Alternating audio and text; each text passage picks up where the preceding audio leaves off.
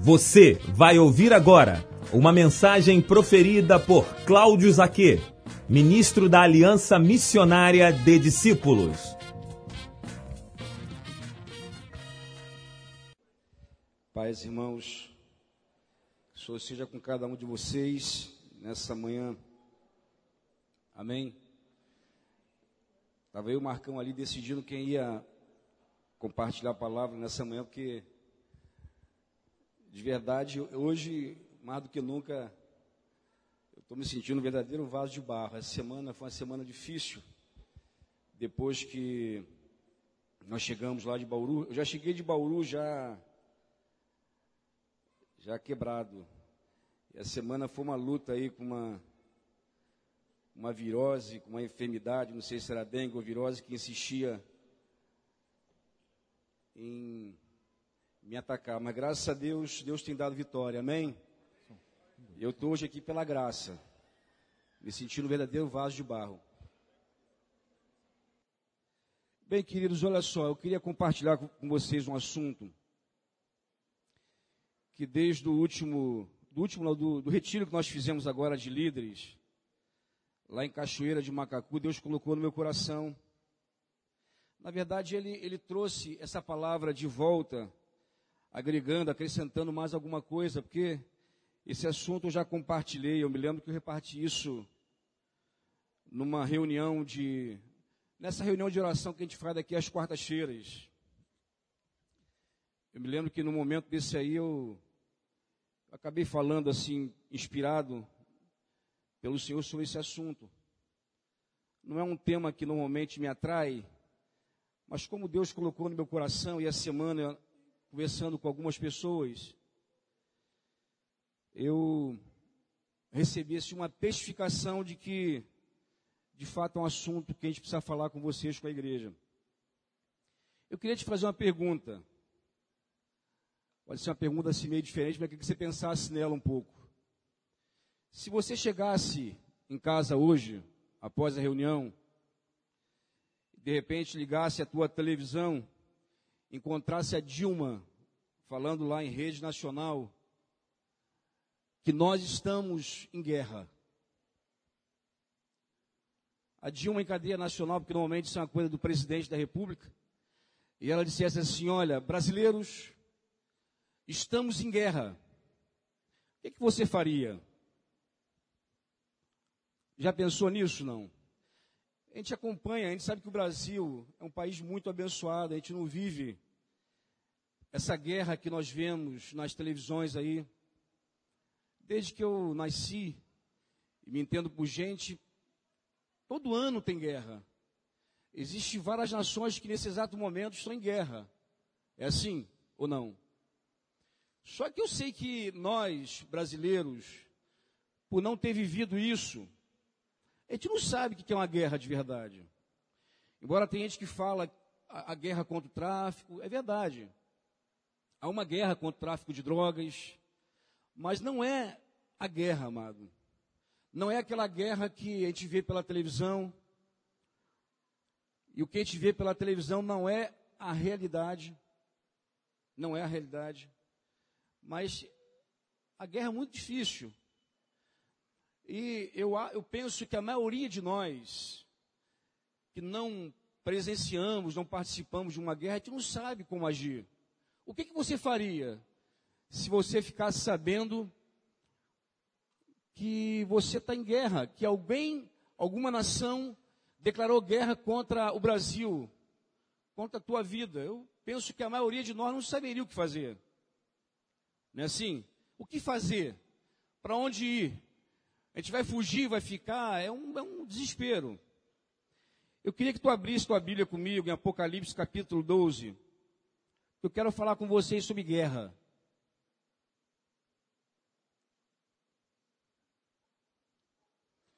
Porque, embora, amado, você não veja, há uma guerra sendo travada há milhares de anos. Desde que o homem foi posto nessa terra, há uma guerra sendo travada. Na verdade, essa guerra ela começou antes mesmo da existência do homem. Ela começou no céu. quando um anjo, um querubim ungido, ele ousou se levantar contra Deus. Ali começou a guerra. Apocalipse capítulo 12.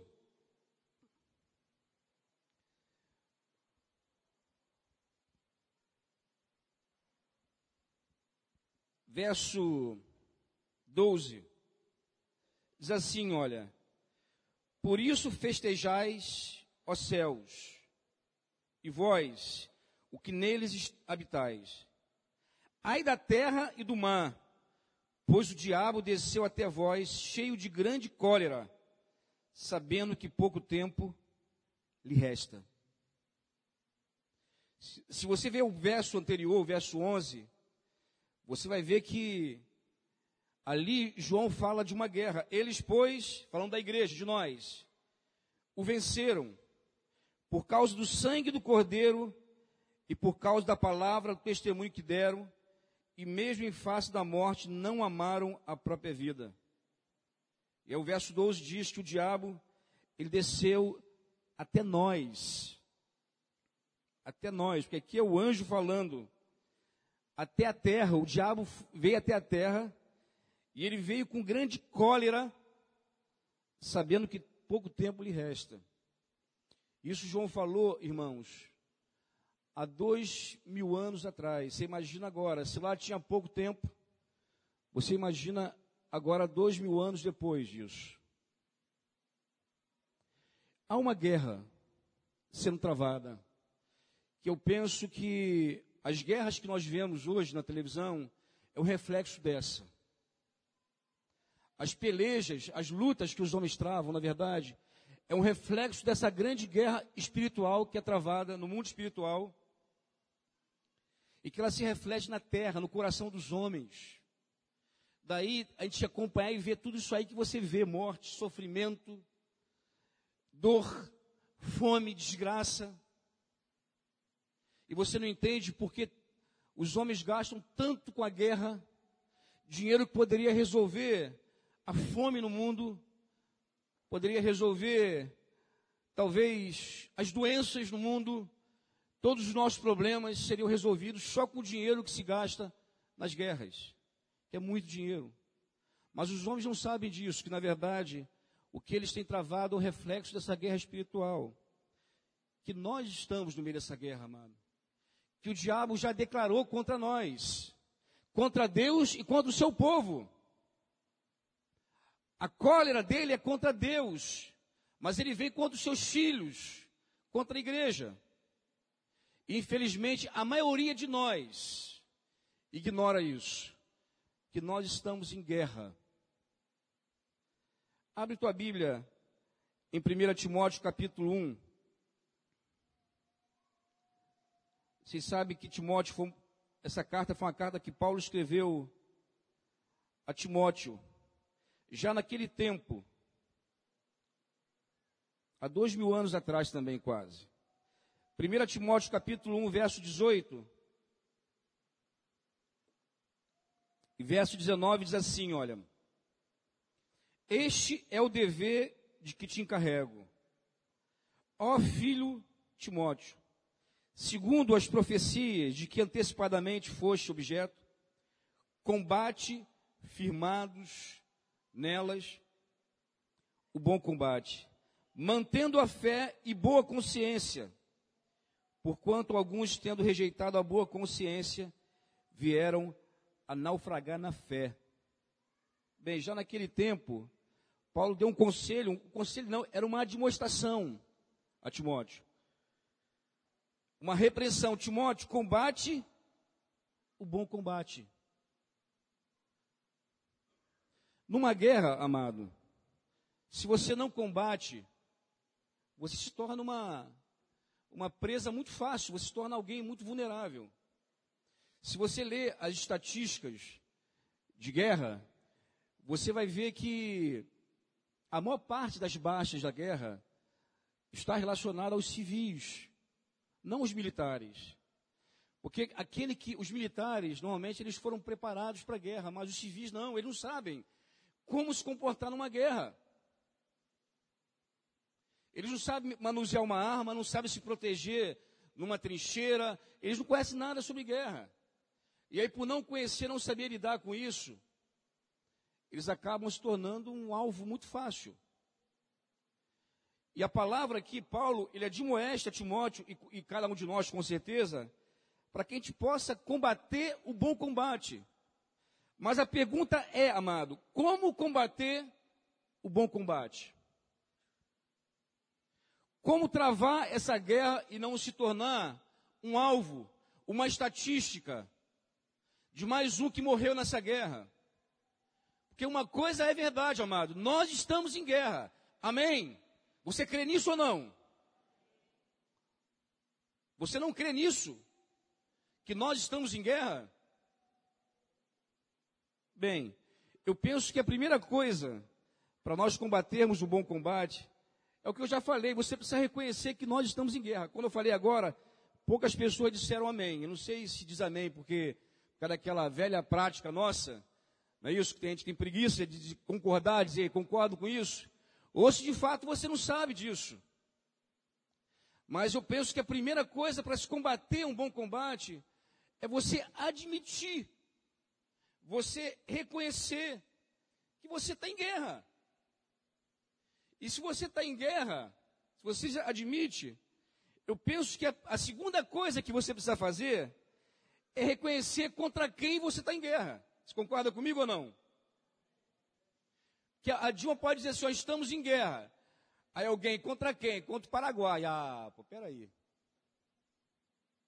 Não que eu, subestime a força do Paraguai, nem conheço. Mas eu sei que é diferente dizer assim, ó, nós estamos em guerra contra o Paraguai e nós estamos em guerra contra os Estados Unidos da América. Há diferença ou não, amado? Eu penso que há.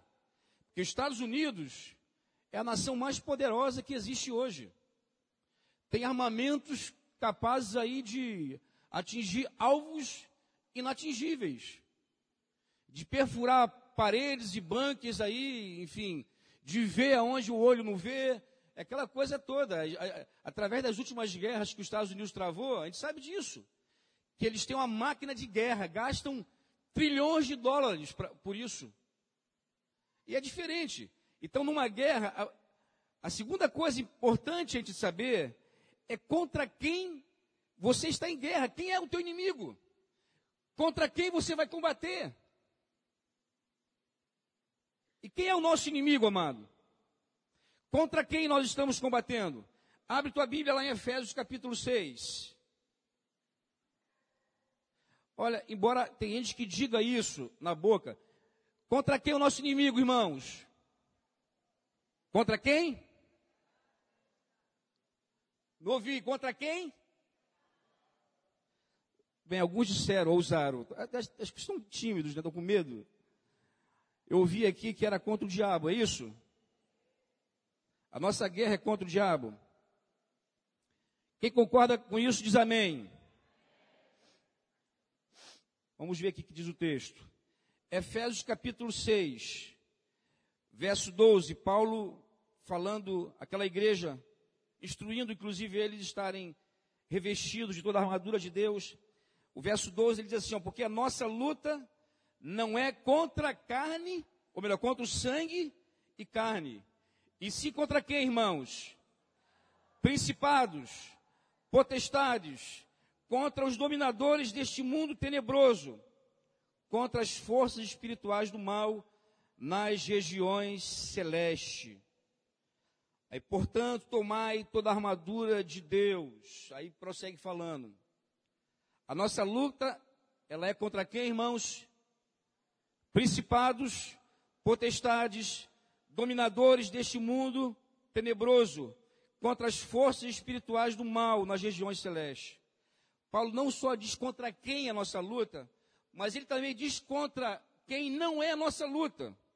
Ele diz que a nossa luta não é contra sangue nem carne, Sabe por que ele disse isso, amado? Porque, embora a gente diga que a nossa luta é contra o diabo, mas no dia a dia, no dia a dia, porque essa guerra, irmãos, ela é travada no dia a dia, você concorda comigo não? Essa guerra espiritual, ela é travada todos os dias. 24 horas por dia essa guerra é travada. Porque diz a Bíblia que o diabo, ele não dorme. O teu adversário, o teu inimigo, ele não dorme. Ele se levanta contra você dia e noite. Até quando você está dormindo, o diabo está buscando a maneira de te atingir, te destruir. Porque diz as Escrituras que ele vem matar, roubar e destruir. Por que, que Paulo falou que a nossa luta não é contra sangue nem carne? Sabe por quê? Porque, embora nós falemos que a nossa luta é contra o diabo, no dia a dia a gente não consegue identificar muito bem isso. Tem gente que no trabalho, por exemplo, é perseguido pelo patrão, ele não consegue enxergar que por trás do patrão, patrão dele está o diabo. E aquele vizinho, amado, que te espizinha lá direto lá, que te persegue, fala mal de você, a tua luta é contra o teu vizinho? E o teu marido, aquele homem que não te dá descanso, que te persegue noite e dia, é contra ele a tua luta? Eu aprendi logo cedo, amado, essa lição, porque alguns aqui me conhecem, Está aí o Silmar, inclusive, ali à minha esquerda aqui, que eu tive o prazer de rever aqui essa manhã. E o Silmar sabe disso, que o Silmar foi a primeira pessoa que me instruiu. O primeiro conselho, a primeira palavra que eu ouvi no Evangelho foi do Silmar. Sentado lá naquela praça, lembra o Silmar, lá da Católica? Logo novo, amado, eu entendi que o meu inimigo não era as pessoas. Como alguns sabem, e alguns de vocês sabem também que eu já falei isso, meu pai, quando eu me converti, ele ficou furioso ele foi possuído de cólera. E diz, a primeira vez que eu anunciei na minha casa que eu me, havia me convertido ao evangelho, eu recebi um tapa no rosto assim que eu caí no chão do meu pai. Ele apontou o dedo na minha cara e falou assim: Olha, eu prefiro que você seja um bandido do que um cristão. E depois disso aí, por dois longos anos, está ali também Valcisaninha tentando me enxergar ali. Eles sabem disso também. Por dois longos anos, meu pai ele se levantou contra a minha vida e por pelo menos três ou quatro vezes meu pai tentou tirar a minha vida. Não era ameaça de morte, não, irmãos. Ameaça de morte eu ouvia todo dia. Tentativa de morte eu sofri pelo menos umas quatro vezes. E as pessoas sabem disso. Agora, a minha luta era contra o meu pai. Você que é pai, qual é o pai na sua consciência ele vai desejar que um filho seja um bandido que um cristão. Qual é o pai, em sua consciência, vai se levantar contra a vida do filho, porque esse filho estava perdido, tentando se matar, suicidar, e esse filho vai um dia, é alcançado pela palavra, a vida dele muda completamente. Qual é o pai em sã consciência que vai se levantar contra isso? Logo novo, amado, eu, eu entendia que a minha luta não era contra meu pai, e nem contra os meus parentes também que se levantaram contra a minha vida e contra aquelas pessoas. A minha luta era contra o diabo. Esse é o teu inimigo. Mas enquanto você não enxergar isso, você vai, dando, você vai dar murro no ar. Enquanto você não vê isso, você não vai combater o bom combate. Porque uma vez que você identifica qual é o teu inimigo, o próximo passo agora é você definir com que armas você vai lutar contra esse inimigo.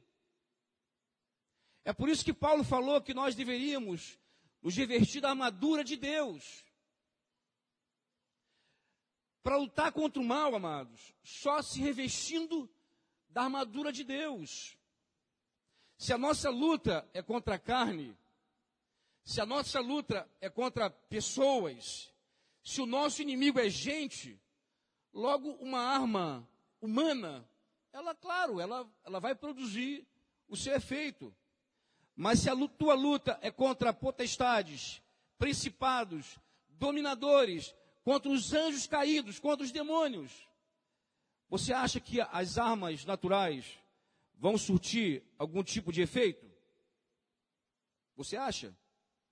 Você acha que se a tua luta é contra o espírito, agir na carne vai resolver algum problema? Porque se a tua luta não é contra a carne, amado, logo você não pode militar segundo a carne. Vamos ler lá em 2 Coríntios, capítulo 10.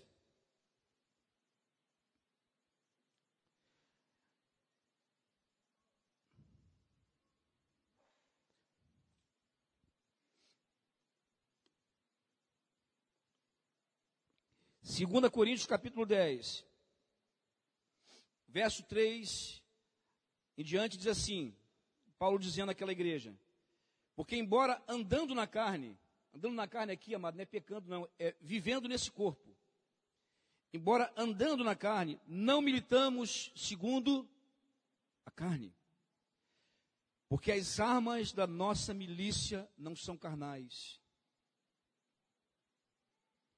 e sim poderosas em Deus para destruir fortalezas, anulando nós sofismas e toda altivez que se levante contra o conhecimento de Deus, levando cativo todo pensamento à obediência de Cristo, estando prontos a punir toda desobediência, uma vez completa a vossa submissão.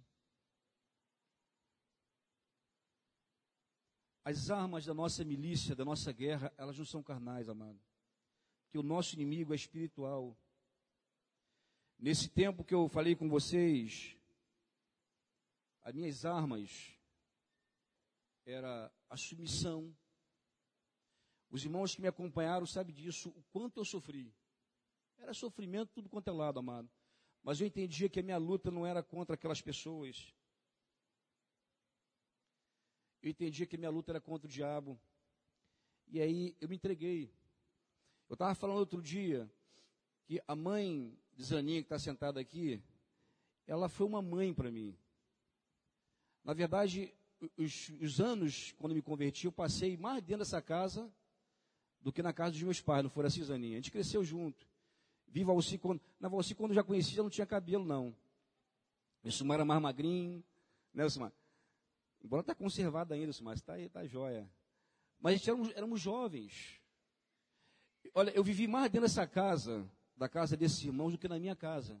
Lá eu comia, lá eu dormia, não era assim? Esses irmãos acompanharam em loco, irmãos, o meu sofrimento, a minha guerra, a minha luta. Eles viram isso. E eles, movidos ali pela, por aquilo tudo, algumas vezes, esses irmãos me chamaram para morar com eles. Eles disseram assim, Cláudio, por que, que você continua ainda morando lá? Sai de lá e vem para cá, mora conosco. Porque eu já, já só voltava oficializar aquele negócio, né, Zaninha? Que comia, bebia, dormia, né, assim. Dormia todo dia, porque eu tinha a casa dos meus pais. Mas passava lá na casa deles. Sabe qual era o meu entendimento, amados? Meu entendimento era o seguinte: na minha, na minha parentela inteira, que era uma família muito grande, eu fui a primeira pessoa a se converter ao Evangelho. Não havia ninguém de uma parentela muito numerosa. Eu sou Paraíba, filho de Paraíba, e sabe que Paraíba faz muito filho. Era uma família muito, muito numerosa, mas não tinha um cristão. A família da minha mãe, a parte da minha mãe e da minha avó materna, eles eram, eles eram envolvidos com candomblé, com macumba. A minha família era envolvida com catolicismo. A minha prima está ali do lado direito ali, ela sabe disso. Eu nasci e fui criado no meio disso, desde criança. E não havia notícia de um cristão. Eu tinha consciência que Deus havia me salvado ali, irmãos, para que eu pudesse ser luz em meio àquelas trevas. Eu entendia que eu não deveria deixar aquele lugar, porque através da minha vida, a gente ia vencer aquela batalha, aquela guerra. Embora eu sofri muito por algum tempo, mas não se passou muito tempo. E Deus começou a alcançar a minha parentela, e aí foi meus irmãos, a minha mãe, a minha avó, as minhas tias, e foi, e foi uma após a outra, e, e sabe o que acontece? Hoje eu conto no dedo das mãos, hoje eu conto no dedo das minhas mãos, aqueles que ainda não foram alcançados pelo Evangelho. Ainda, ainda, amados, porque eu sei que o meu Redentor vive. E Ele é poderoso. É uma guerra. E é uma guerra que nós travamos pela vida das pessoas, pela alma, pela eternidade. E ali eu fiquei, me sujeitei travando com as armas espirituais, orando, jejuando, me submetendo a Deus e me submetendo a qualquer coisa, mas sofrendo ali cada dia, confiando em Deus. E amados, aí é aquela coisa. Daqui a pouquinho o Senhor se levanta e quando ele se levanta, ninguém segura. Amém? Abre tua Bíblia em Apocalipse capítulo 12. Ainda falando das nossas armas. É aquele mesmo texto que eu li no início. Eu quero voltar nesse texto. Porque esse texto fala de uma guerra, amado. E, eu, e, essa guerra aqui de Apocalipse é uma guerra que diz muito respeito a nós. Porque João, ele teve uma visão daquilo que ia acontecer no mundo. E essa guerra aqui registrada em Apocalipse 12 é a guerra dos nossos dias. Eu não sei quantos de vocês acreditam que Jesus está às portas. Eu creio nisso, amado. Eu creio. Quando eu olho para as Escrituras, para os sinais e para as profecias, eu vejo tudo no mundo hoje acontecendo, tudo. Tudo. Eu não tenho dúvida que a manifestação do anticristo, que essa guerra que a Bíblia declara que já vem sendo travada já há milhares de anos, mas que ela vai tomar a sua intensidade maior nos últimos dias. Eu não tenho dúvida que é uma guerra que nós já começamos a travar ela, e daqui a pouquinho você vai ver ela intensamente. Vamos voltar a esse texto aqui, de Apocalipse 12, verso 11. Porque aqui nesse texto, irmãos, diz exatamente como nós podemos vencer o diabo. O texto diz assim, olha, falando ao nosso respeito. Vamos ler o 10 para você entender. O 10 diz assim, ó, então ouvi grande voz do céu, proclamando: Agora veio a salvação, o poder e o reino do nosso Deus, e a autoridade do seu Cristo, pois foi expulso o acusador de nossos irmãos, o mesmo que os acusa de dia e de noite diante do nosso Deus. E aí agora fala de nós, amado. Eles, pois, o venceram. Por causa do que, amado? Do sangue do Cordeiro. Por causa da palavra do testemunho que deram. E mesmo em face da morte não amaram a própria vida. Eles venceram pelo sangue do Cordeiro. Por que o sangue, amado? Por que o sangue do Cordeiro? Porque o sangue é a marca da propriedade de Deus. Vocês lembram lá no Egito, quando Israel ainda estava no Egito? E que Deus enviou o anjo da morte lá. E o Senhor deu uma instrução para que eles pudessem colocar no umbral da porta, eles deveriam sacrificar um cordeiro, que era um tipo de Cristo. Eles deveriam pegar o sangue e colocar no umbral da porta. E lá dentro eles comeriam a ceia aquele seria o dia que Deus iria libertar aquele povo do Egito. Porque nesse mesmo dia, quando esse anjo da morte passou, diz que todo primogênito do Egito foi morto. E foi nesse dia que Faraó entregou os pontos. E a Bíblia diz que, diz que quando o anjo da morte passava, ele não entrava na casa cujo a porta via a marca do sangue. Lá não dizia se aquelas pessoas lá de dentro como elas estavam vivendo, mas o que o anjo via era o sangue na porta. O sangue de Cristo, amado, é a marca de Deus na nossa vida. Se o sangue de Cristo estiver em você, o diabo não pode te tocar. Ele não pode te vencer. Porque o sangue de Jesus é o que nos dá a vitória contra o mal. Olha, o que seria de mim nesse exato momento aqui se não fosse o sangue de Cristo? O que seria de você se não fosse a marca do sangue? É o sangue que te guarda, é o sangue que te protege. O diabo, ele não pode contra o sangue de Cristo. Do Cordeiro imaculado, inocente.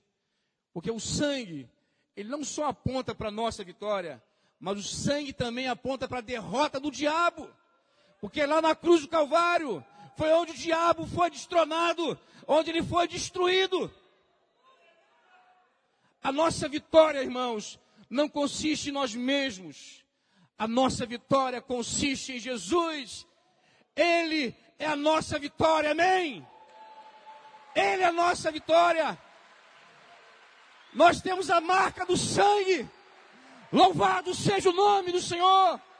E nós vamos vencer pelo sangue, pelo sangue do Cordeiro.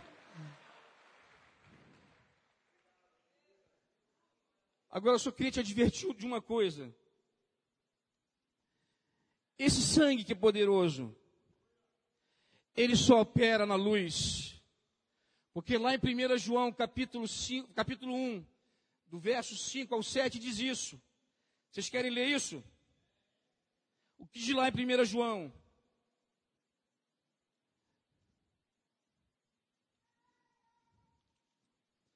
O sangue de Jesus é poderoso. Mas por que às vezes nós somos derrotados? Por causa disso aqui, amado, a 1 João, capítulo 1, o verso 5 diz assim: Ora, a mensagem que da parte dele temos ouvido e vos anunciamos é esta: que Deus é luz e não há nele trevas nenhuma. Se dissermos que mantemos comunhão com Ele, com Deus, e andarmos, andarmos nas trevas, mentimos e não praticamos a verdade. Se, porém, olha a condição, amado.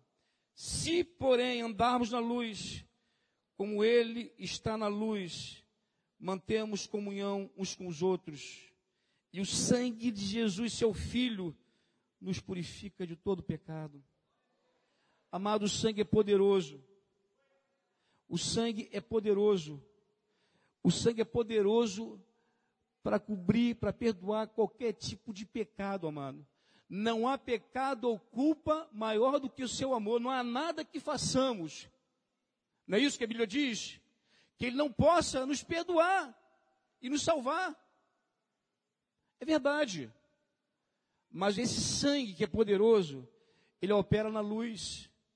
Se de repente, por algum motivo, você abriga no teu coração pecado, se você não se arrepende das coisas que você tem feito, logo você não está cumprindo essa condição aqui, ó, a tua vida não está na luz. E por você não estar na luz, o sangue de Jesus, ele não pode operar na tua vida. E ele não operando em você, logo você se torna uma presa, um alvo fácil nessa guerra do diabo. E assim muita gente tem sido atingida e destruída, amado. Vamos voltar lá para Apocalipse 12. A primeira é o sangue do cordeiro. A segunda é por causa da palavra, do testemunho que deram. O que, que é isso?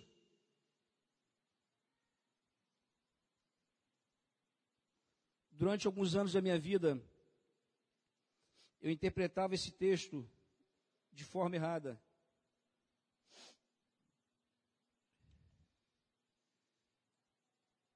por causa da palavra do testemunho que deram. Eu, sabe como é que eu achava nesse texto aqui? Eu achava o seguinte, que a palavra, o testemunho que deram, é quando você está vivendo a palavra, e a tua palavra, a tua, o teu testemunho tem voz. Eu achava que era essa voz do testemunho de alguém, de alguém quando vivia a palavra. Mas, esses últimos tempos, irmãos, vendo melhor esse texto, não é isso que eu vejo embora embora o, no, o nosso testemunho, a forma como você vive, tem uma voz, isso é verdade. Tem gente que se converte não por aquilo que você fala, mas por aquilo que você vive. É fato. Mas esse texto aqui, ele não está se referindo a isso. Eu tive dando uma olhada em outras traduções e fui também nos originais. A, a tradução corrigida, ela diz assim, olha. Eles, pois, venceram por causa do sangue do cordeiro e por causa da palavra do seu testemunho. É assim que está corrigida? E no grego, a tradução é pelo sangue do cordeiro e pela palavra do testemunho. Só isso. O que, que é isso, amado? O que isso quer dizer? Que arma é, é essa poderosa que nos faz vencer o diabo? Que testemunho é esse?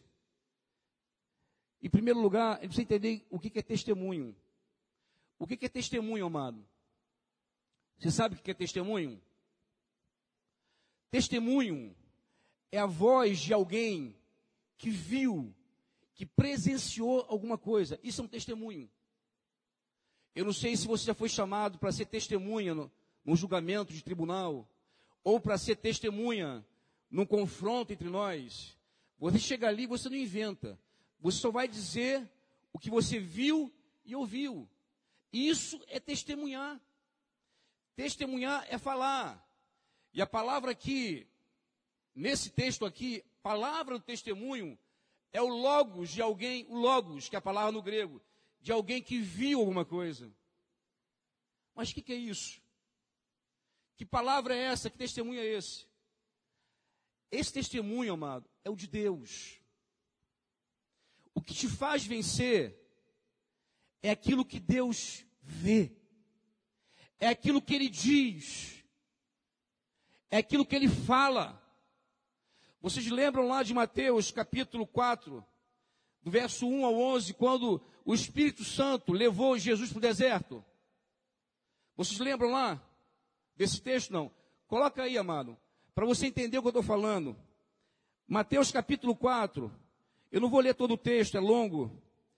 Mas olha só o que diz aqui: diz aqui que o Espírito Santo levou Jesus para o deserto para ser tentado pelo diabo. Aqui Jesus travou uma guerra. Aqui ele estava travando uma guerra. Uma guerra para não pecar. Uma guerra contra o diabo. E por três vezes a Bíblia diz que o diabo tentou o Senhor. A primeira, o diabo desafiou ele a provar que ele era filho de Deus. E falou: transforma essas pedras em pães. Como é que Jesus resistiu ao diabo, amado? Como é que ele venceu o diabo? Foi com a sua autoridade de filho? Ele poderia, não poderia? Porque ele era o próprio Deus. Se ele dissesse para o diabo calar a boca, o diabo teria calado. Mas ele não resistiu com nada, amado, senão com a palavra de Deus com testemunho do Senhor, porque diz aqui o verso 4, ele respondeu assim: Olha, está escrito, não só de pão viverá o homem, mas de toda palavra que procede da boca de Deus. Quem disse essas palavras aqui foi o Pai, lá em Deuteronômio. O Senhor falou assim: não só de pão viverá o homem, mas de toda palavra que sair da minha boca, por essa palavra o homem viverá. Esse testemunho era de quem? Quem declarou isso, amado? Foi Deus. Porque Deus vê e sabe. Ele sabe que você não vive só de pão, mas você pode viver da palavra que sai da boca dele. Esse é o testemunho de Deus, o testemunho de Deus é verdadeiro. Porque Deus é aquele que sabe, é aquele que vê. Amém? E se você, e se você seguir lendo o verso 7, mais uma vez, o Senhor resiste o diabo. Quando o diabo mandou que ele se jogasse por terra, e no verso 7, o Senhor respondeu: Está escrito, não tentarás o Senhor teu Deus. Quem declarou essas coisas foi o Pai. Esse era o testemunho do Pai. E no verso 10 de novo.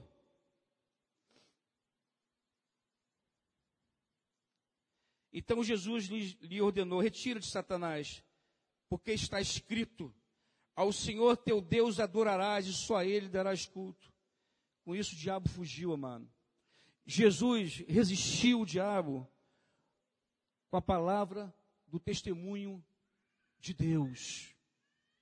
Aquilo que Deus fala é a verdade.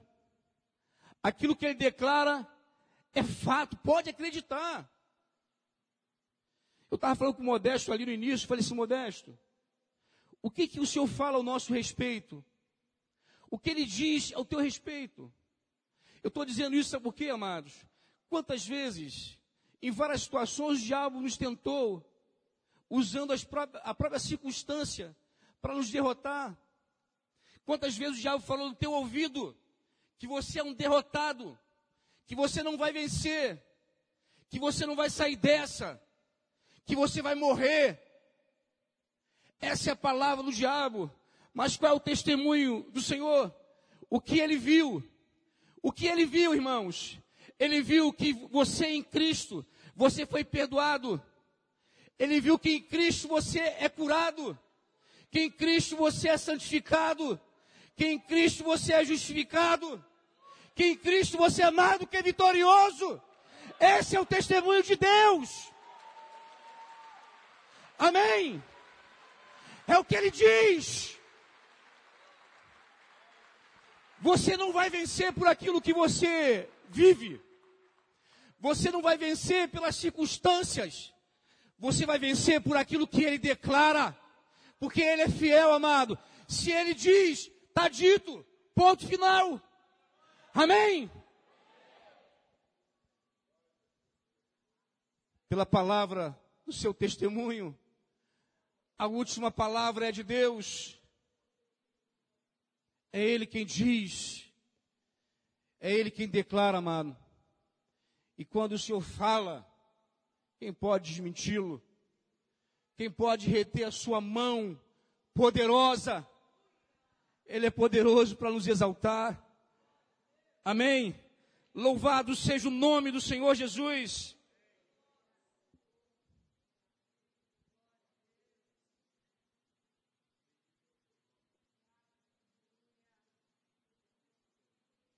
A última coisa que nós precisamos saber, não a última, porque a última, é a última que eu relacionei agora, mas tem muitas coisas que se poderia falar sobre isso. Mas eu acho que um outro ponto que nós precisamos saber para combater o bom combate é saber qual é o objetivo dessa guerra. Toda guerra irmãos, ela tem um objetivo, ela tem um alvo. Nenhuma guerra é travada sem interesse. Nenhuma dela. O diabo também tem um objetivo. Toda guerra, ela só existe porque um lado quer destruir o outro lado. Ele quer destruir a força daquele exército. Qual é o objetivo do diabo nessa guerra? Eu estou dizendo isso, sabe por quê? Porque eu sei que a maioria de nós também ignora isso. Nesses anos aí que eu tenho pastoreado junto com os irmãos, nós temos visto que as pessoas são tão cegas quanto a isso. Porque é, a gente fica falando de coisas que a gente não entende bem. Por exemplo, já vi gente preocupada porque está doente, achar que o alvo do diabo é a tua saúde. Eu já vi isso. E isso é tão fato que a pessoa se protege. E ela acaba não fazendo nada. Ela fica travada, blindada, quando ela percebe, quando ela acha que o diabo quer tirar a saúde dela. Olha, tem gente que não se envolve mais com Deus, com a intercessão, com a oração, porque sabe que se envolver mais com Deus vai atrair guerra, lutas. E tem gente que não quer ter problema. Não quer ter problema de saúde. Outros acham que o alvo do diabo é te deixar pobre. Daí a palavra hoje de prosperidade tem sido acolhida nos corações de uma forma muito intensa. E outros pensam outras coisas. Eu poderia falar aqui sobre várias coisas que as pessoas acham que é o alvo do diabo. Irmãos, o alvo do diabo não é a tua saúde, não é o teu recurso. O, dia, o, alvo do, o alvo do diabo é muito mais do que isso, embora ele use essas coisas. O diabo pode atingir a tua saúde como meio de alcançar aquilo que ele quer alcançar. O que o diabo vem matar, roubar e destruir, amado? Tu acha que o diabo vem matar esse corpo? Tu acha que é esse teu corpo que o diabo quer matar? Você que está aqui hoje, hoje aqui, você que tem uma aliança com Jesus. Primeiro, porque ele não pode fazer isso, por causa do sangue. Segundo, que se você morre hoje, amado, você venceu. Se você morre hoje, numa aliança com Jesus, você vai ter eternamente com Ele, não tem mais nada, aí não tem mais luta, não tem mais dor, não tem mais lágrimas, não tem mais nada, amado. A tua guerra acabou. Porque a nossa guerra é enquanto nós estivermos aqui, enquanto você estiver nesse corpo. O diabo não quer a tua vida física. Ele não vem roubar o teu dinheiro. O que, que o diabo quer, amado? Abre tua Bíblia comigo em 2 Timóteo.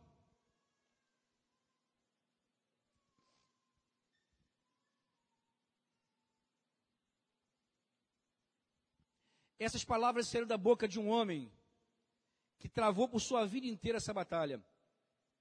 E em 2 Timóteo, capítulo 4, o verso 6 ao 8 diz assim, Paulo dizendo, como um brado de vitória, amado. Tem gente que acha que isso aqui é palavra de um derrotado, isso é palavra de um vitorioso.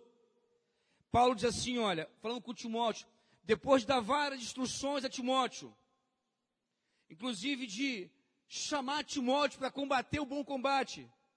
E aí ele fala acerca dele. Ele diz assim: quanto a mim, Timóteo, estou sendo já oferecido por libação o tempo da minha partida é chegado.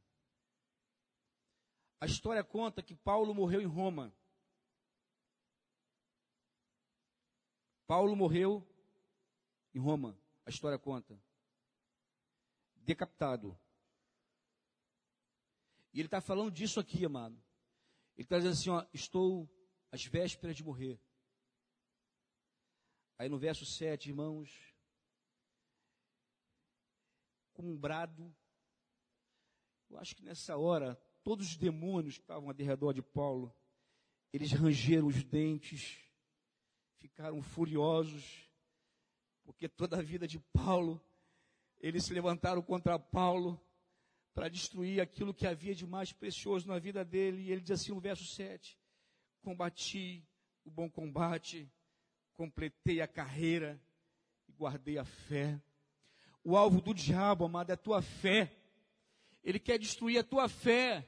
Porque se ele destrói a tua fé, ele destrói você. Porque a fé é o nosso fundamento. A nossa vitória está na nossa fé no sangue, no sacrifício, nas coisas que o Senhor já realizou. E se você deixa de crer, o diabo te destruiu. E você pode estar vivo, mas para Deus você está morto. Aí ele te matou de verdade. Combati o bom combate. Completei a carreira. Guardei a fé. Já agora a coroa da justiça me está guardada. Meu Deus do céu. Louvado seja o nome do Senhor. A qual o Senhor, o reto juiz, me dará naquele dia. E não somente a mim, mas também a todos quantos amam a sua vinda. Irmão, esse é o maior brado de vitória que um homem pode dar. Combati o bom combate. Deus nos chamou para combater, amados. Deus nos chamou para defender a fé, para defender o evangelho. Deus nos chamou para salvar outras pessoas. Nós estamos numa grande guerra. Nós estamos numa grande batalha, temos esse privilégio. E o Senhor, Ele tem nos dado a vitória. Amém. Não há declaração maior do que essa, de que nós terminamos a nossa carreira como um bom soldado de Cristo, lutamos essa guerra. E o privilégio, amado, de combater essa guerra, sabe qual é? Porque essa guerra é do Senhor. Essa guerra não é nossa.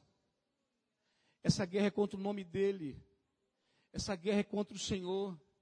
E Deus nos chamou para combater essa guerra. Amém? Vamos ficar de pé em nome de Jesus para orar.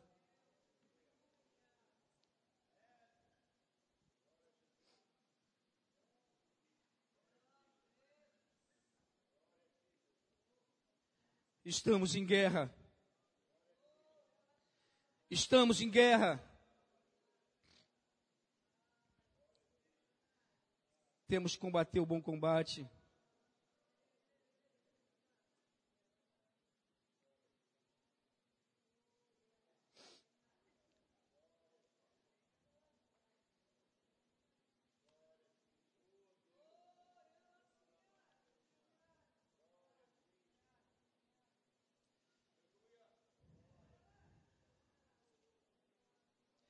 Este é o dever que te encarrego, ó filho Timóteo, segundo as profecias de que antecipadamente foste objeto.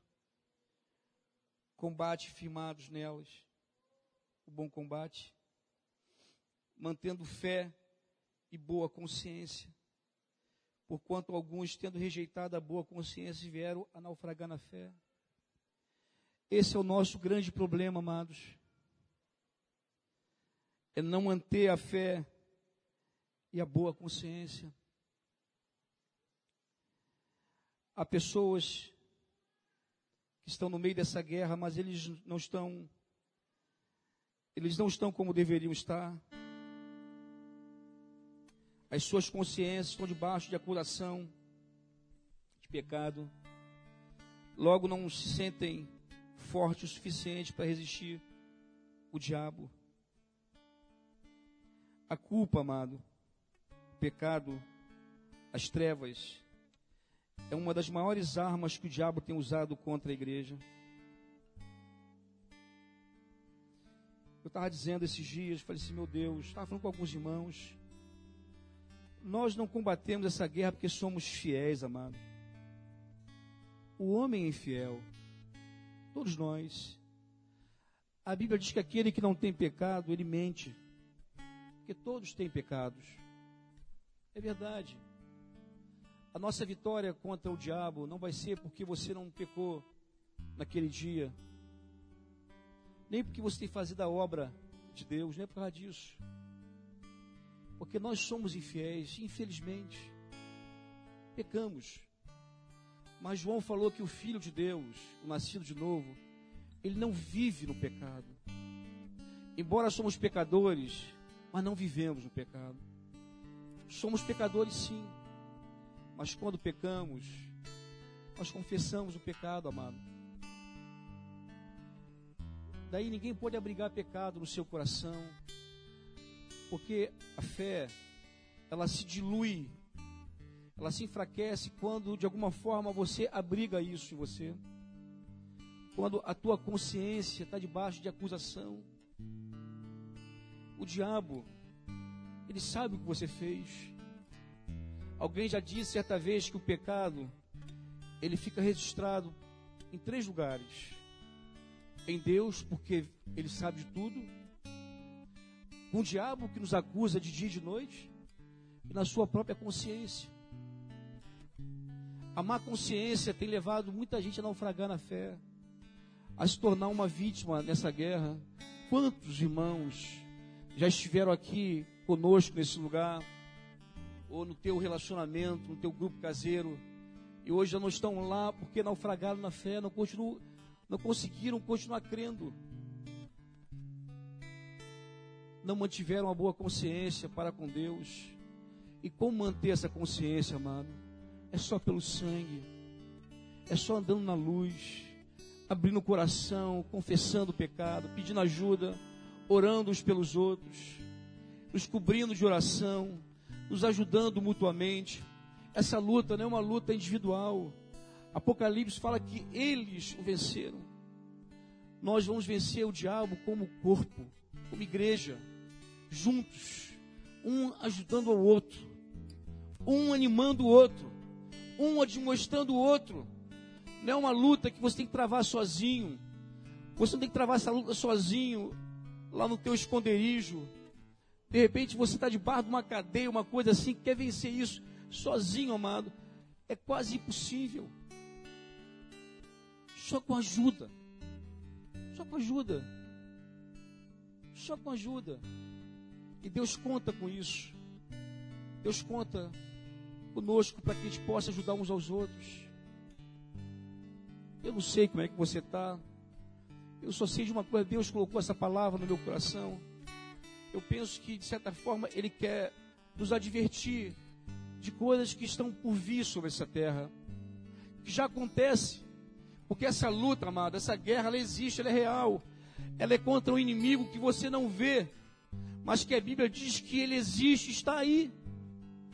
A Bíblia diz que os demônios, eles estão ao nosso derredor. Vocês acham que nesse lugar não existe demônios? Existe, amado. Existe. Eles estão aí buscando uma forma de te atingir, de estragar, de te matar e destruir a tua fé. Ele existe, é real. Mas você não tem que travar essa luta sozinho. Você precisa de ajuda do Senhor e da igreja, desse corpo. E aí, pensando nisso, eu não tinha pensado, mas agora, pensando nisso, eu queria fazer o seguinte, amado. Você que está travando essa guerra, você está quase entregando os pontos. Ou quem sabe você entregou os pontos. Já está a ponto de cometer um suicídio espiritual.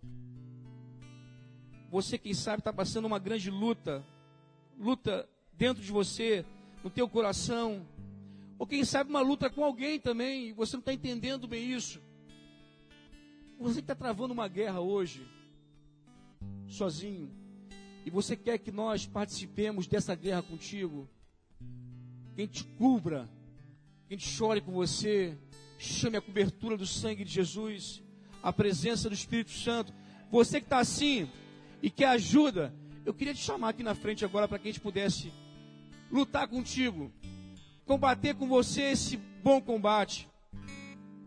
Eu quero te dizer que você não é pior do que ninguém.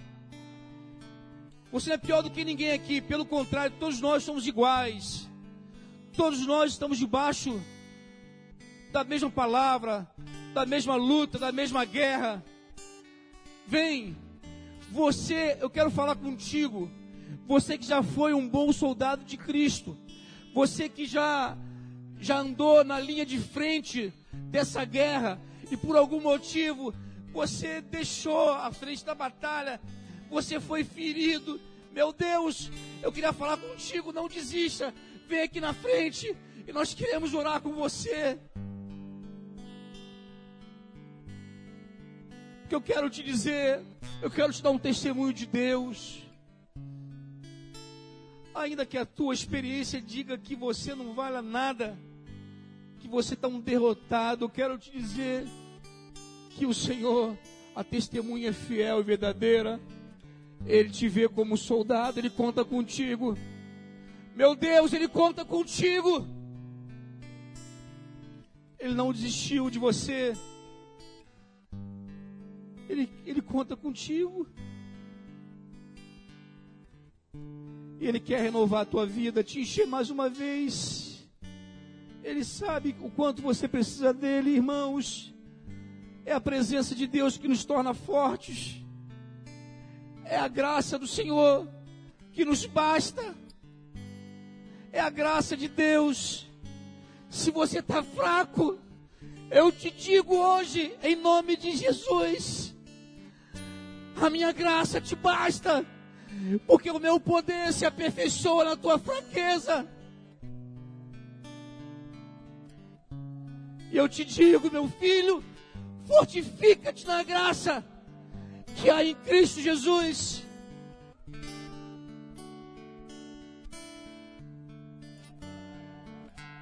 Fortalece, filho meu.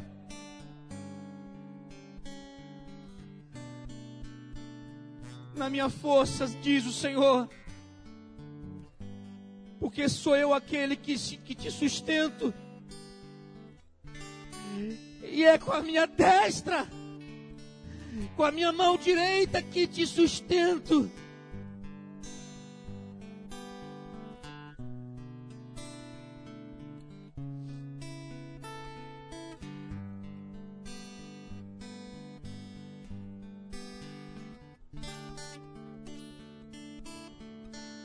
Senhor, passa a tua presença aqui.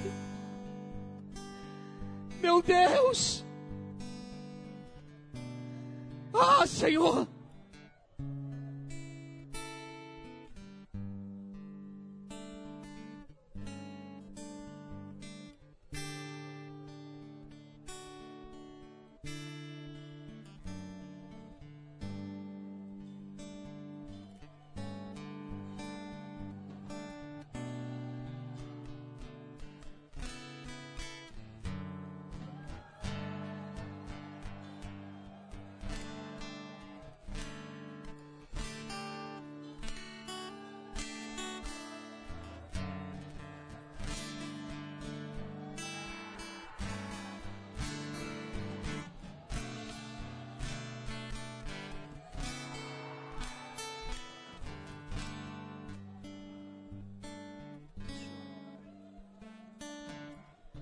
Glória a Deus. Paz, irmãos. É, essa noite, eu queria que vocês prestassem atenção nisso.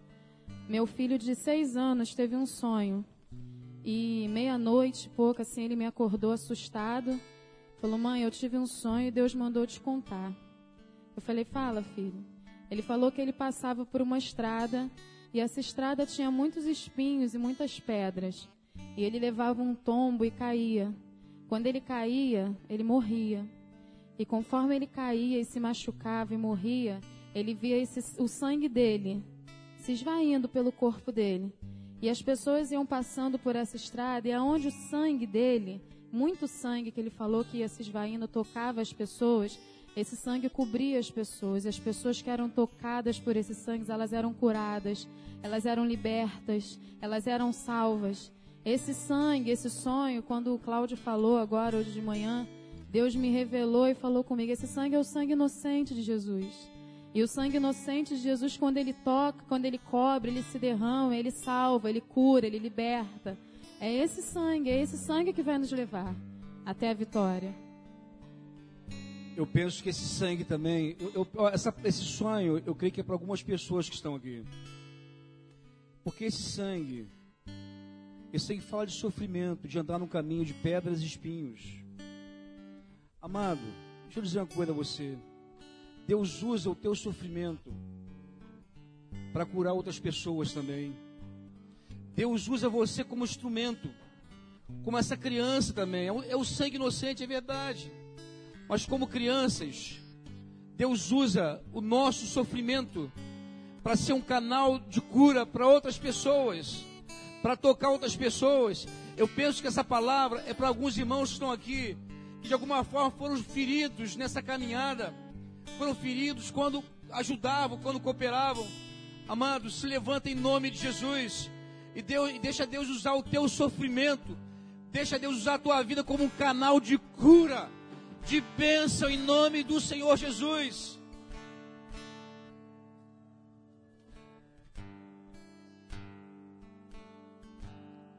Chorabade canta la machala bahai.